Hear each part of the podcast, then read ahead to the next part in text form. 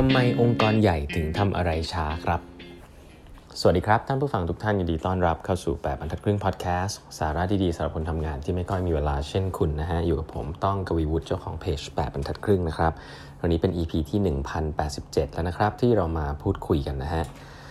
วันนี้นะครับขออนุญาตเป็นเซสชั่นตอบคำถามนะมีคนถามกันเข้ามาหลังใหม่เยอะนะครับว่าทำไมองค์กรใหญ่ถึงทำงานช้าครับ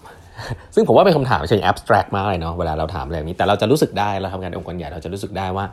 ทำไมเวลาทำอะไรอะไรมันก็ดูช้าดูติดขัดไปหมดเนาะในขณะที่เวลาเราพูดเกี่ยวกับเรื่องการทำงานอย่างรวดเร็วเนี่ยเราก็จะนึกถึงองค์กรแบบสตาร์ทอัพองค์กรเล็ก ๆ อะไรเงี้ยก็ผมต้องบอกว่าคำถามว่าทำไมองค์กรใหญ่ทำอะไรช้าเนี่ยผมคิดว่า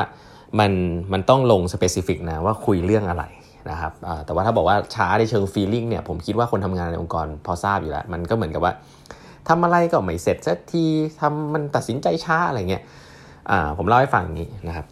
เออองค์กรสตาร์ทอัพเขาทำงานยังไงก่อน เวลาเราพูดถึงว่าทำอะไรช้าเนี่ยมันหมายความว่าอะไรผมผมเชื่อว่ามันเริ่มต้นจากจากการทำงานของเราเนี่ยคนหนึ่งเราหนึ่งคน เวลาเราบอกว่าทำอะไรช้าเนี่ยส่วนใหญ่เชื่อไหมฮะเราจะไม่หมายถึงว่าเราอะทำงานช้า นี่คือนี่คือสิ่งที่เกิดขึ้นก่อน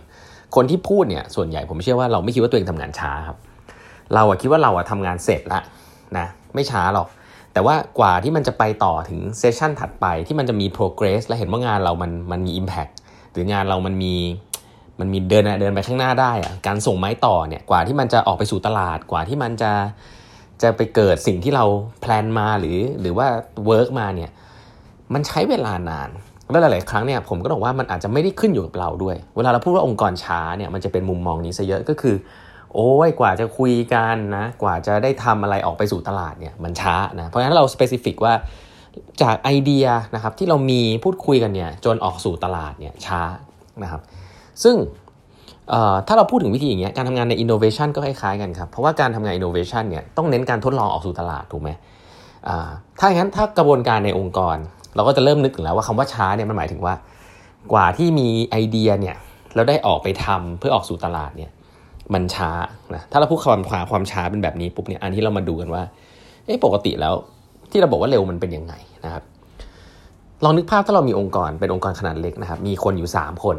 มีแค่ 3 คนจริงๆนะองค์กรที่เพิ่งเริ่มต้นมี 3 คนเเวลาคุณคุยกันปุ๊บเนี่ยสามคนประชุมกันทีเดียวปุ๊บเนี่ยว่าคุณจะทำอะไรเนี่ย คุยให้ตายเลยนะ ประชุมให้ตายเนี่ยให้ประชุมเต็มที่เลยสามชั่วโมง ประชุมกันไม่จบ ประชุมกันพรุ่งนี้อีกสามชั่วโมงนะให้ประชุมกันเต็มที่เลย คุยให้ตายนะผมว่าก็ไม่เกินสองวัน ใช้คำนี้นะเพราะอะไร เพราะว่าเพราะว่าเพราะไม่รู้จะคุยอะไรแล้ว เพราะมันมีอยู่แค่สามคนไอเดียมันมีอยู่แค่นี้ ที่เหลือก็คือต้องลงมือทำแล้วนะครับจบครับนี่คือสตาร์ทอัพครับคนมันน้อยงั้น key สำคัญคือคนมันน้อย คนมันน้อยเนี่ยไม่ได้หมายความว่ามันดีนะ คนมันน้อยสามคนนี้อาจจะไม่ใช่คนที่เก่งที่สุดก็ได้ แต่มันเออมีแค่สามคนไงมันก็เลยกลายเป็นว่าฉันคุยกันได้มากที่สุดอะคุยกันให้ตายจนเหม็นขี้หน้าเนี่ยก็คุยกันได้แค่สองสามวันแหละ สุดท้ายก็ต้องลงมือทำอะไรสักอย่าง แล้วก็ทดสอบกับตลาด เพราะฉะนั้นจากไอเดียที่มีนะฮะสามคนเนี่ยไม่ต้องมานั่งทำสไลด์ present กันด้วยถูกปะเพราะถ้าเป็นสามคนเนี่ยก็นั่งคุยกันมีไว้บอร์ดอะไรก็เขียนไปถูกปะแต่ถ้าเกิด เรามีแม้ต้องมีแบบหนึ่งคนต้องมานั่งทำสไลด์เพื่อให้คนที่2กับคนที่ 3 เห็น แล้วคนที่ 2 มีไอเดียก็ต้องมานั่งทำสไลด์ให้คนที่ 1 เห็น ไม่มีครับ อันนั้นเป็นเรื่องไร้สาระแล้วถูกปะอะทีนี้ พอองค์กรมันใหญ่ขึ้นนะครับนี่คือสาเหตุอย่างแรกบอกว่าทำไมบริษัทที่เล็กมันถึงเร็วเพราะคนมันน้อยครับ มันไม่ได้เกี่ยวกับทัศนคติอะไรด้วยนะ คือคนมันน้อยนะแต่พอเป็นองค์กรใหญ่ปุ๊บทีนี้เรานึกภาพว่าเราเป็นคนหนึ่งคนในแผนกแผนกหนึ่งยกตัวอย่างเราเป็นแผนก marketing แล้วกันเราเรามีแผนที่เราอยากจะทำใช่ไหมเราคุยกับเพื่อนสองสามคน คำถามคือพอสองสามคนคุยกันเยอะๆวันสองวันอะได้ไอเดียละคำถามคือจบไหมต้องบอกว่าไม่จบฮะไม่จบเพราะว่ามันจะมีคนที่ต้องรีวิวงานเรารีวิวแล้วรีวิวอีกนะครับ ผมต้องบอกกันนะว่าสิ่งนี้เนี่ยมันไม่ผิดนะ เพราะว่าสิ่งนี้มันเป็นสิ่งที่เกิดขึ้นเพื่อที่จะระมัดระวัง เพราะว่าเมื่อองค์กรมันใหญ่แล้วอะมันหมายความว่าองค์กรมัน success แล้ว เวลาทำอะไรผิดพลาดเนี่ยทัศนคติหนึ่งก็คือว่า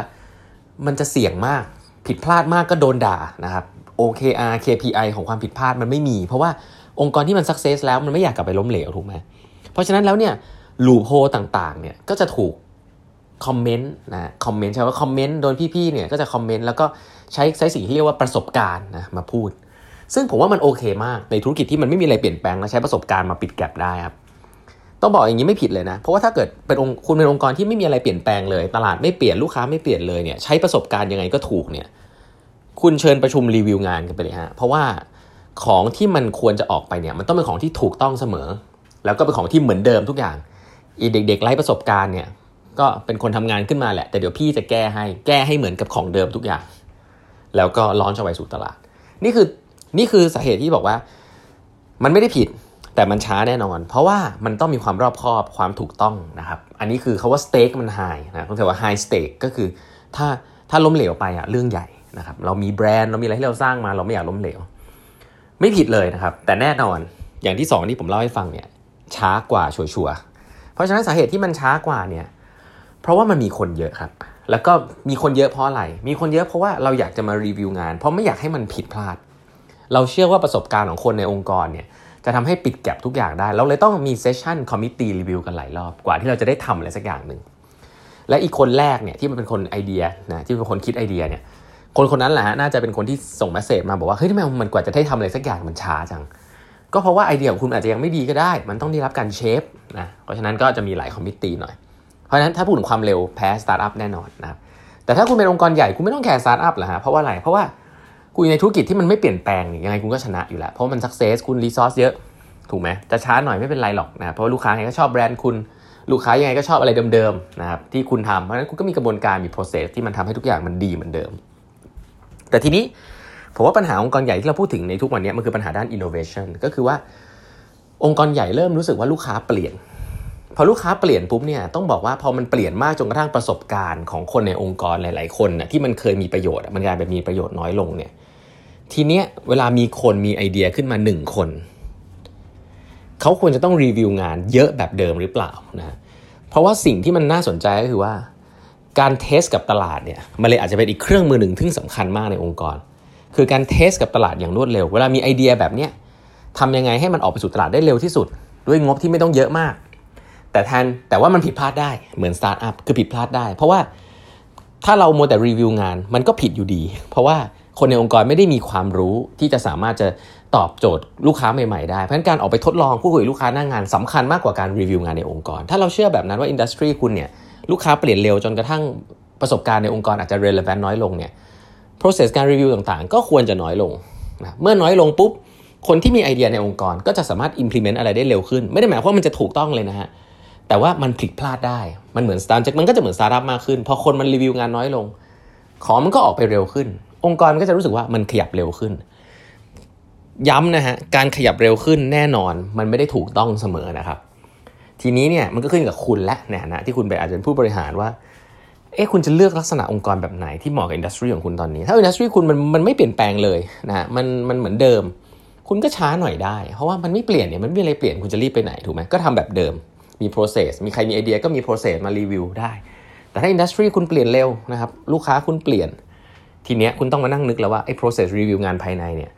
ที่มันเคยมีเนี่ยมันมีประโยชน์มัน relevant กับ ธุรกิจของคุณปัจจุบันหรือเปล่า คนของคุณที่มีประสบการณ์เนี่ยมีประสบการณ์มากพอที่จะรู้เท่าทันลูกค้าที่เปลี่ยนไปหรือเปล่า ถ้าไม่มีสิ่งนี้นะฮะที่น่ากลัว process คุณจะช้า คุณจะทดลองอะไรได้ช้านะครับแล้วเมื่อคุณทดลองอะไรได้ช้าปุ๊บรู้ตัวอีกทีคุณก็อาจจะแพ้พวกสตาร์ทอัพไปแล้วเพราะทดลองอะไรได้เร็ว เพราะว่าบริบทมันเปลี่ยนนะครับองค์กรที่ success มาก่อน ก็ไม่เข้าใจลูกค้าละก็หลุดจากลูกค้าไป ก็จะมีการรีวิวคุยกันเองเยอะ ซึ่งเรื่องพวกนี้ก็เลยย้อนกลับมาตอบคำถามเขาว่าองค์กรใหญ่ทำไมถึงทำงานช้า ต้องดูครับว่าช้าคืออะไร แต่หลาย ๆ ครั้งเราพูดว่าช้าเนี่ยคือการตัดสินใจจากไอเดีย to ของที่ออกสู่ตลาดเนี่ยช้า ก็ลองปรับกันดูครับขึ้นอยู่กับบริบทขององค์กรนะฮะโอ้วันนี้พูดจะพูดพูด topic ซีเรียสนิดหนึ่งนะครับเพราะเป็นเป็น topic ที่ปกติใช้อยู่ปัจจุบันนะครับก็หวังว่าจะเป็นประโยชน์นะวันนี้เวลาหมดแล้วนะครับแล้วพบกันใหม่วันอาทิตย์หน้าไอ้วันพรุ่งนี้เป็นวันพรุ่งนี้นะฮะกับแปดบรรทัดครึ่งพอดแคสต์นะครับ สวัสดีครับ